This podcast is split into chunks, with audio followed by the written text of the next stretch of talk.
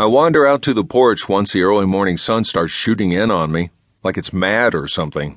Like a laser, an angry sun laser.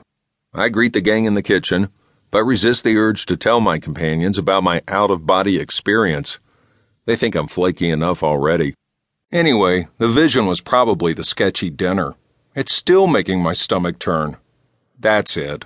Too much sun, too much tequila, and well, just too much. I grab coffee for my wife and I head back upstairs. Each morning we've been sitting on the balcony outside the room and watching the surf come in. I watch her enjoy her coffee while I wait for mine to cool down so I can gulp it.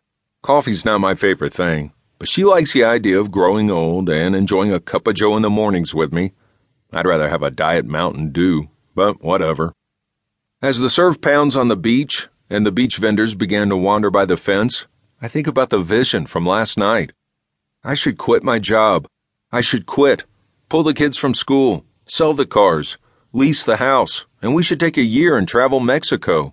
It's so close to the U.S., but it's like a third world country. I could help them do business with my friends in the States. I could rent out boogie boards to tourists. I could totally make this work. Wifey would never go for it, but she does love education. Maybe if I position it as an educational experience, something that puts our kids into a better position down the road with a second language and bigger worldview. Yeah, there's something to this. I bet she'd buy into that. I can feel her hand search for mine. I lean in to get a kiss. We stare out at the bay, the ocean, the world of possibility. I can't wait to get back to Omaha, she says. Wait, what?